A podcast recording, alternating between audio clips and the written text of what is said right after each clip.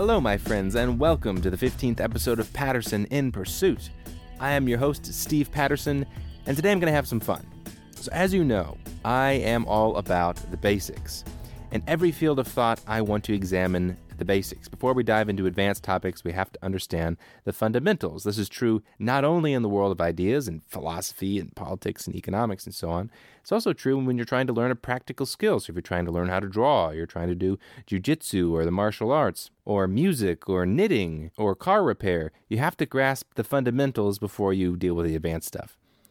And today, I'm going to dive into the basics of my own political philosophy. I'm going to be talking about libertarianism. There are lots of different shades of libertarianism. My own political philosophy is the most extreme of all of them. I am a libertarian anarchist. And I want to walk through just the basic concepts, the basic ways that anarchists view the world. So, whether or not you're sympathetic to libertarianism, I think you're really going to enjoy this. So, for one, if you're not a libertarian, this will help you understand your opponent's argument that much better. You'll know what you're refuting if you think these ideas I'm about to talk about are totally nuts. Two, if you are a libertarian, everybody brings their own different flavor of their own political philosophy to the table, so who knows, we might both learn something. It's always good to revisit the basics. So, I'm going to deal with some of the central ideas just in political philosophy in general and give you what I call the anarchist intuition, ways that we think about these topics. So, with any political philosophy, there are central concepts. You might call them foundational principles that get applied to different specific concretes. So you have the abstract theory, and then that theory gets applied to the concretes. I'm going to be talking about the theory and some application to concretes. So let's start at square one political theory is really about one question How should humans interact with each other in society? How should we structure society so that we're not all at each other's throats and killing each other? We all share a general goal of having life not be nasty, brutish, and short. So, what's the best way to create that kind of society? When there are conflicts in society, when there are disputes or violence or plagues or external threats, what's the best way to respond? One of the pillars of libertarian philosophy, some would argue really the pillar of libertarian philosophy, has to do with private property. It's something I'll talk a little bit more about later. Private property simply means that you have actual ownership of something. It means that if you own a lawnmower, your neighbor can't just walk over and steal your lawnmower and say that it's his. You have some kind of cultural norms, you have some kind of institution, some kind of ideas that make it unacceptable to steal from other people. Of course, even the notion of stealing presupposes the concept of private property. You can't steal something that doesn't belong to somebody else. Things don't belong to other people unless there's private property. Now, this concept is not just unique to libertarian philosophy. Of course, this goes way, way, way back, thousands of years. People have been talking about the importance of private property. Now, very closely related is the phenomena of the marketplace. Now, several years ago, I dove into the world of economics. Now, had I not immersed myself in this topic, I would not have the political beliefs that I do. It was really primarily based on my own research of economics and market dynamics, free market dynamics, that I came to realize oh, I think all forms of government are unnecessary. Libertarians almost universally view the free market in very, very high regard, and there's really good reason for that. One of the central problems that plagues all societies is scarcity, it's material scarcity. We all want and need things. We need food, we need water, we need shelter, we need housing. We need all kinds of different things. And we want all kinds of things on top of that. We want some degrees of wealth, some degrees of comfort. And things, unfortunately, do not pop up spontaneously in the world. You don't just walk through the woods and boom, there you find a house all built by itself with a garden out back which tends itself. No, we live in a world of scarcity, which means that not everybody has everything that they want. This is a really, really big problem. And up until the last few hundred years, people have been living in what we would consider abject poverty for all of history. People have been spending most of their time working in the fields just to try to have food on the table. Now, what happened a couple of hundred years ago was the popularity of an idea. And that idea was what libertarians would call the free market. This idea that we should have minimal tariffs, no tariffs, low taxes, and the freedom for people to trade with one another in a marketplace. Now, I don't mean a physical marketplace, although that helps. I mean that if I specialize in something and I'm really good at growing radishes, and somebody down the street is really good at growing berries, then we need to be able to be free in our society to trade with one another. If he wants radishes and I want berries, then we trade. It's a win win. Now, this simple phenomena that all of us experience probably multiple times throughout the day is something that is utterly revolutionary. Now, what happens is over time, if you have this ability to freely trade with people and freely create value for one another, you have what's called the division of labor. People get better at better at producing their own particular product, taking it to market, making profits, and they're able to produce more for society at a lower cost, which means more people can consume the goods that we're producing, and so on. In other words, you eventually get car manufacturers and you get factories that just manufacture bolts at a really low cost so that everybody, when they need bolts, they can go to the store and get one for dirt cheap. Of course, this isn't just true for bolts, it's also true for apples and oranges and planes and software and socks and shoes and every conceivable thing that you find in Walmart, for example, did not happen spontaneously by itself. It happened through this incredible phenomena of the marketplace. For reasons I won't go into right now, the less hampering that you have in the marketplace, the less government regulations and taxes and tariffs, the more wealth gets created. This is not true just theoretically, this is also true empirically. So, those difficult problems that we have in society about living in a material world are most effectively solved by the free market. And it's not even close. The free market blows all the alternatives out of the water. Those alternatives being, you know, central planning or pure self sustenance. Now, a lot of people worry about, oh, well, what happens if you have greedy businesses that go out there and they pollute the water or they make sandwiches that are poisonous? Well, these kind of objections are very easily resolved just by understanding economics. Businesses don't want to harm their customers, and they will face dire consequences if they harm their customers, meaning they'll go bankrupt and they'll no longer have the resources available to harm their customers. By far, way more damage has been done by regulation that could possibly have been conceivably done by private entrepreneurs trying to serve their customers. But that's neither here nor there. Just understand when you're when trying to gain an anarchist intuition or a libertarian intuition, the default is always let the market handle it. Not just because it's more efficient, because it's more ethical. It also has to do with maximizing human freedom and minimizing human coercion. Okay, so the next central concept I want to talk about is again a foundational one in all political philosophy, and it has to do with legitimacy. What makes a government legitimate? What makes government have legitimate authority over its citizenry? I live in the United States right now, and you'll notice a remarkable phenomenon. For some reason, U.S. citizens don't follow the laws of Canadians. Now, I know this seems obvious, but think about it for a minute. I'm in upstate New York right now, is just a few hundred miles from the Canadian border, just a few hundred miles away. There's a completely different set of laws. And if those people don't follow the laws, then they're going to be thrown in jail. Yet, nobody thinks that I would be subject to Canadian laws as a U.S. citizen. Now, granted, I'm not that far from Washington, D.C., which is supposed to be the place where my laws come from. But people in California are. The people in California are much farther away from Washington, D.C. than the people in Canada, and yet the Canadians don't have to follow the rules that come out of Washington, D.C. This is very peculiar. For some reason, Californians believe that the government of Washington, D.C. has political legitimacy, while Canadians do not think that the government of Washington, D.C. has political legitimacy over their lives. So, this is where a lot of people would bring up the notion of a social contract. But the social contract sounds great, maybe in political science class, or maybe it sounds good if you don't really examine it, but what really is a social contract? It seems like a necessary part of the validity of any contract is that the contract applies to those who have signed it. And I guarantee you, nobody in Canada has signed their social contract. Nobody in the United States has signed their constitution. And yet, those documents supposedly still apply to us. Now, just metaphysically speaking, that's a remarkable phenomena. And it doesn't take too much imagination to think, hmm, that might be a bad idea.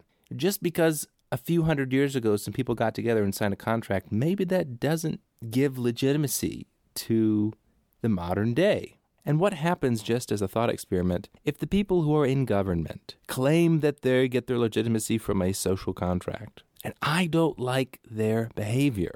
What options are given to me to change the political system that I find myself within? Ultimately, I didn't choose my political system, I was born into it. Some people say, oh, well, if you don't like your political system, why don't you just get up and leave and move to Somalia? Well, Somalia is a whole other issue we can talk about at some point. But why should it be that just because I was born in a particular geographic location that I did not control, supposedly, if I don't like my government, I have to give up everything that I own, all of my connections, all of my property, any land that I have, any family ties that I have, and up and I have to leave? Wouldn't it make more sense, just theoretically, if we could actively choose the governance structures that we agree with? Now, if that's the case, ultimately, that's anarchism. Right? If you can opt out of political systems, that's what anarchists want. It's not that we don't want any governance system, it's that we want it to be ultimately voluntary. So you can take the traditional political theory route and try to bend over backwards, talking about the remarkable powers of a social contract that somehow apply to people in California, but not those in Canada. And even if you don't agree with them, they still apply to you. And even if you didn't even live in the country until 10 years ago, the document that people wrote 300 years ago and signed, well, that still applies to you too. I mean, yeah, you can try to bend over backwards and try to justify those things. I think you have a very difficult time doing that. Or you can take the common sense approach. Let's have a system whereby people can voluntarily agree to the rules of the game. And if they don't like the rules of the game, they don't have to sign up. As long as their behavior is peaceful, let's not force anybody into any social contract, any political system that they agree with. If they're living by themselves on their own property, we don't need to force them to pay taxes to our political system. That seems like a pretty common sense approach to structuring society. And it also gives you part of this market dynamic again, right? Because then you have competitions for legal systems, you have competition for competing governance systems. Those systems which work, which create more value for people, will be more popular, and those systems which people don't like and destroy value will become less popular. That seems like a really positive benefit but that's not at all the system that we have now. If you don't like your political structure, tough. It's that way and it's going to get worse and you can't really do anything about it.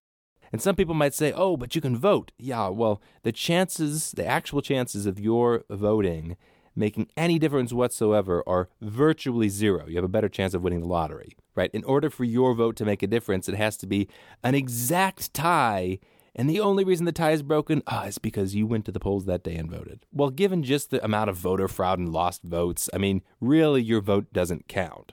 So for any election that actually matters, your vote really doesn't count. You just have to accept the decision that is made on your behalf. Wouldn't it be silly if we made other decisions this way, like where you're going to go to college? You know, you have one vote, but your community decides for you. And if 51% decides you're going to this college, even though you despise everything about that college and it's not what, not how you want to live, oh well, the 51% of people in your community community voted for that to be the case. I mean, yeah, maybe we could do things that way. Or how about this? You go to the college that you want to go to, or don't go to college, which would be my recommendation. Other people shouldn't be making those kind of decisions for you, even if it's a large group of other people. Now, this gets down to one of the other central concepts that I want to talk about related to political legitimacy, related to political theory at a foundational level, and it's the nature of government itself. All political decisions, all political actions, all laws are ultimately backed up by the use or threats of the use of force. Everything from a simple parking ticket to getting charged with murder, everything is backed up by the use of violence. And I don't think that's a particularly grand way of ordering society. Think about it. If you park incorrectly and get a parking ticket, or a or a meter maid had a bad day and just gives you a parking ticket for the hell of it. What happens if you don't pay that parking ticket? Well, you get a further fine in the mail, and they say, "Oh, well, now the amount you owe is doubled." Know, oh, and if you ignore that, oh, now you have to show up in court at this t- uh, due date, and the amount is doubled again, and you're really in trouble. And then they suspend your license. They say now you can't drive on the public roads anymore, and now you owe an even greater amount. And if you don't show up in court, by George, if we catch you, we're going to arrest you. And what happens if you then resist arrest? You say, no, I'm not, I'm not hurting anybody. This meter maid was just being a jerk. You resist arrest, well, then what? You get tased, you get shot.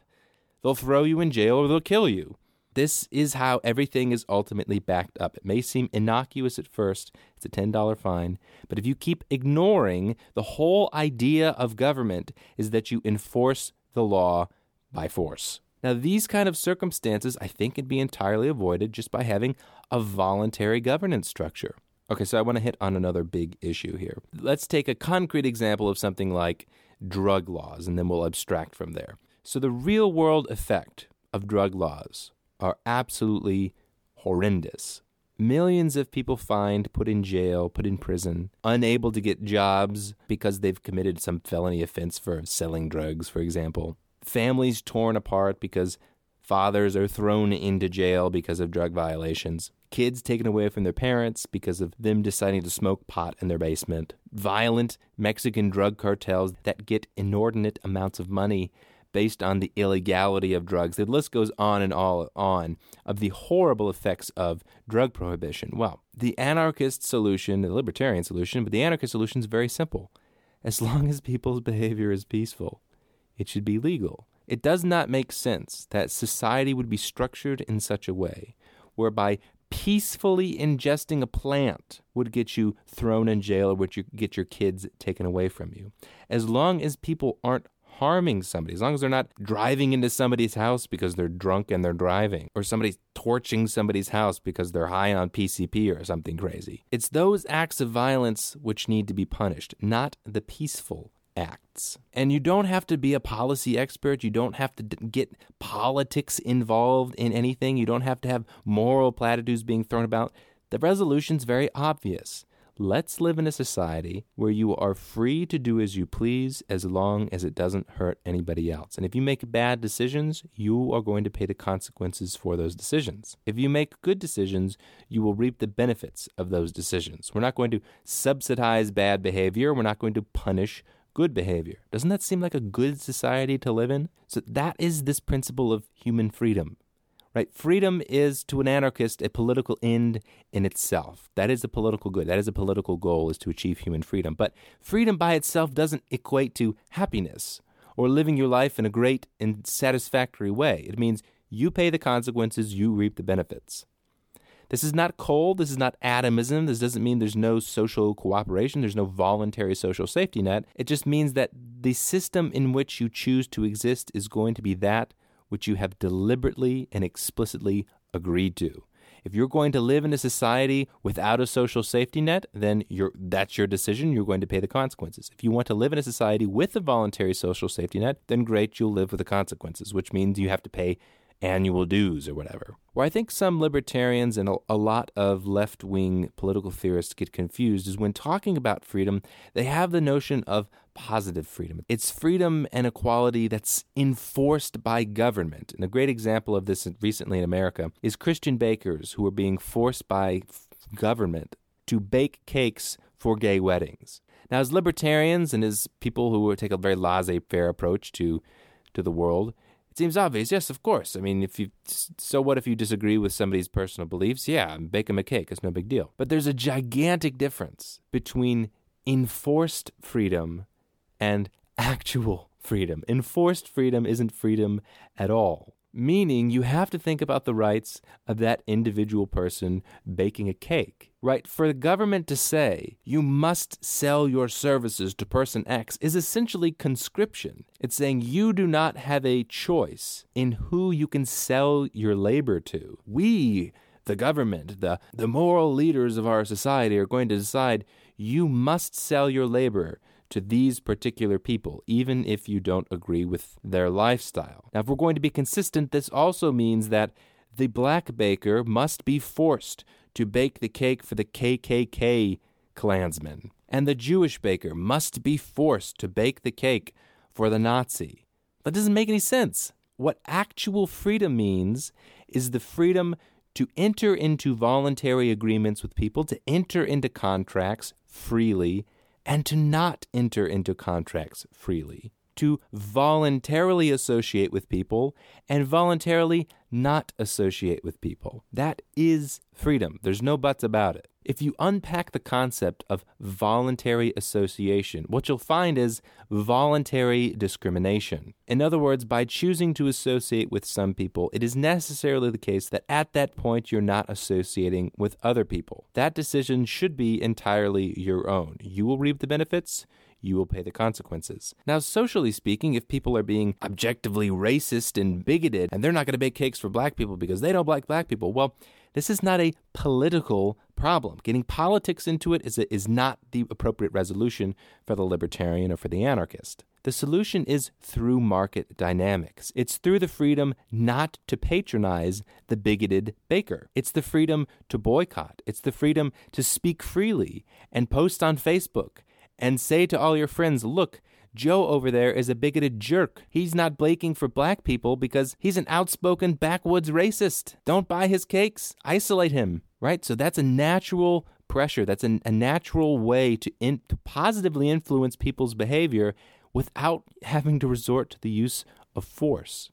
Because again, think about it from a system level. If it's the case that the principle is established for a government to say you must give to these people, you must patronize these people, then that power can and always is eventually abused. Another way to illustrate this is the idea of a benevolent dictator. To a libertarian, like imagine a political system where you had a pure autocrat. What he said went, period. It just so happened that he he had a bunch of good ideas, and he said we must have a free market, and you must not have regulations, and you must do that. And we'd agree with all his conclusions. Yes, all this is great, great, wonderful. We have a, we have a, a libertarian autocrat. Isn't that great? Well, that's not libertarianism because the principle is set up for that system to allow the radical infringement of human freedom. What happens when that, that dictator dies? What happens when the next person replaces him? If the systems of government are set up in such a way where you've already allowed the principle for some autocrat to declare his will and that's somehow law in society, then again, it doesn't take too much imagination to see how that can and will always be abused. So the libertarian answer is to say, hey, rather than hope we're going to get some moral electorate or moral legislators or moral autocrat, let's just get let's get rid of that system in society. Let's get rid of the legitimacy of governmental authority in these areas. And that way, it's not a political issue. We don't have to worry about the will of the people. We don't have to worry about autocrats abusing their power. There's no power to abuse right? You've detoothed the tiger. This principle applies to literally every issue which is a political topic, whether it's gun control or abortion or gay marriage or taxes and regulation or the environment or immigration, every single issue which is out there, you run into the same problem. Which is once you win the election, once your people win, and now the rules are structured the way that you want them to be structured, yay, that's a victory. Well, what happens in five years? What happens in 10 years? Right? What happens when that institution, which you have granted so much power in society, is now controlled by people that don't like you or that don't agree with you, that share different ideas? The only way to avoid that, as far as I can tell, the only way is by simply removing the legitimacy of that institution altogether. If you don't want to worry about elections. You don't want to worry about the ignorance of the masses. You don't want to worry about ambitious politicians abusing the behavior. The only sensible way I can see of doing it is just by saying, look, let's get the government out of this altogether. Let's delegitimize the authority, and therefore nobody has this power. Okay, so the last thing I want to talk about is a bit of radical metaphysics in political philosophy. I'm going to ramp up the level uh, about a hundredfold here. So rather than talking about standard libertarian or standard anarchist stuff. I want to talk about the metaphysics of government. Now, I realize this sounds crazy up front, but hear me out. I think in a very real way, we already live in an anarchist world. And I mean that very precisely. That we have to understand what government is essentially. Government we say is an institution. Okay, what is an institution? Well, it's a group of people and who other people recognize and have as having some legitimacy. Okay, well, it's a group of people. What is a group of people? Well, a group of people is really just a bunch of individual people that we label as a group. We we put the boundaries around those group of people and say that's a group or that's an institution. But really, the only thing that's there, it's just people. Groups are abstractions governments on top of that are abstractions. So, in a very real sense, government doesn't really exist. Or if we want to be very precise, government doesn't exist separate from other individual human beings' existence. What government is, I think, is just an idea. Government is the idea that there's some individuals out there that can control other people, that can dictate how other people should live their lives. It's an idea that there's such a thing as political legitimacy. There is such a thing as the chieftain that must be followed in our society. That's all it is. It's not the buildings in Washington, D.C., it's not the suits that the politicians wear. Politicians are just people. But those people are in a peculiar circumstance because they, I think, have the idea, and certainly the people that are around them have the idea that somehow those politicians are special. They're special individuals and they can act in ways that the rest of us can't. They can make the rules for society that the rest of us have to follow. If I were to say on this podcast, everybody listening, these are the rules you have to follow in your life, and if you don't listen, I'm going to send somebody to your house and throw you in jail. You wouldn't listen to me. You'd laugh. I say, every Wednesday you have to wear a blue hat. You say, what the hell are you talking about, Steve? And that's good. I think that's healthy. I don't have political legitimacy over anybody's lives. I don't want that. And what I'm suggesting is that's actually what could happen with government. The only reason that governments have legitimacy is because people give them legitimacy in their minds, in their heads. All it would take for government to completely evaporate from the face of the earth is a change in people's beliefs. It's having the same belief towards politicians that you have towards me. View the politicians through the lens of they're just individuals who are moving their mouths. That's it. The only reason they get away with what they get away with is because people allow them to. They believe that there's some kind of inherent, intrinsic political authority that these people have. And I'm suggesting it's mistaken. We don't need to live our lives this way. I don't think we need to structure society this way. And all I think it would take for a radical change in how the world works is simply a change in people's ideas. That's it. It's a bit like the boogeyman, right? When a lot of people believe that the boogeyman exists, he has some kind of power. He'll change your behavior. He's in your mind and you're worried about him and you're going to sleep with one eye open because of the boogeyman. The only thing that it takes to destroy the boogeyman completely is a change in beliefs. It's a realization of the facts of reality, which is that the boogeyman doesn't exist. Or to the extent the boogeyman exists, it's only in your mind. I'm suggesting the same is true of government, although we're very, very far from, I think, any kind of public awakening to this realization. I realize that sounds radical, so that's probably a good time for me to stop. But let those ideas percolate in your mind, and I think you might end up persuaded about some of the things I've been talking about. So thanks for listening, everybody. I hope you enjoyed it. I intend to do a lot more of these things in the future. Have a great one.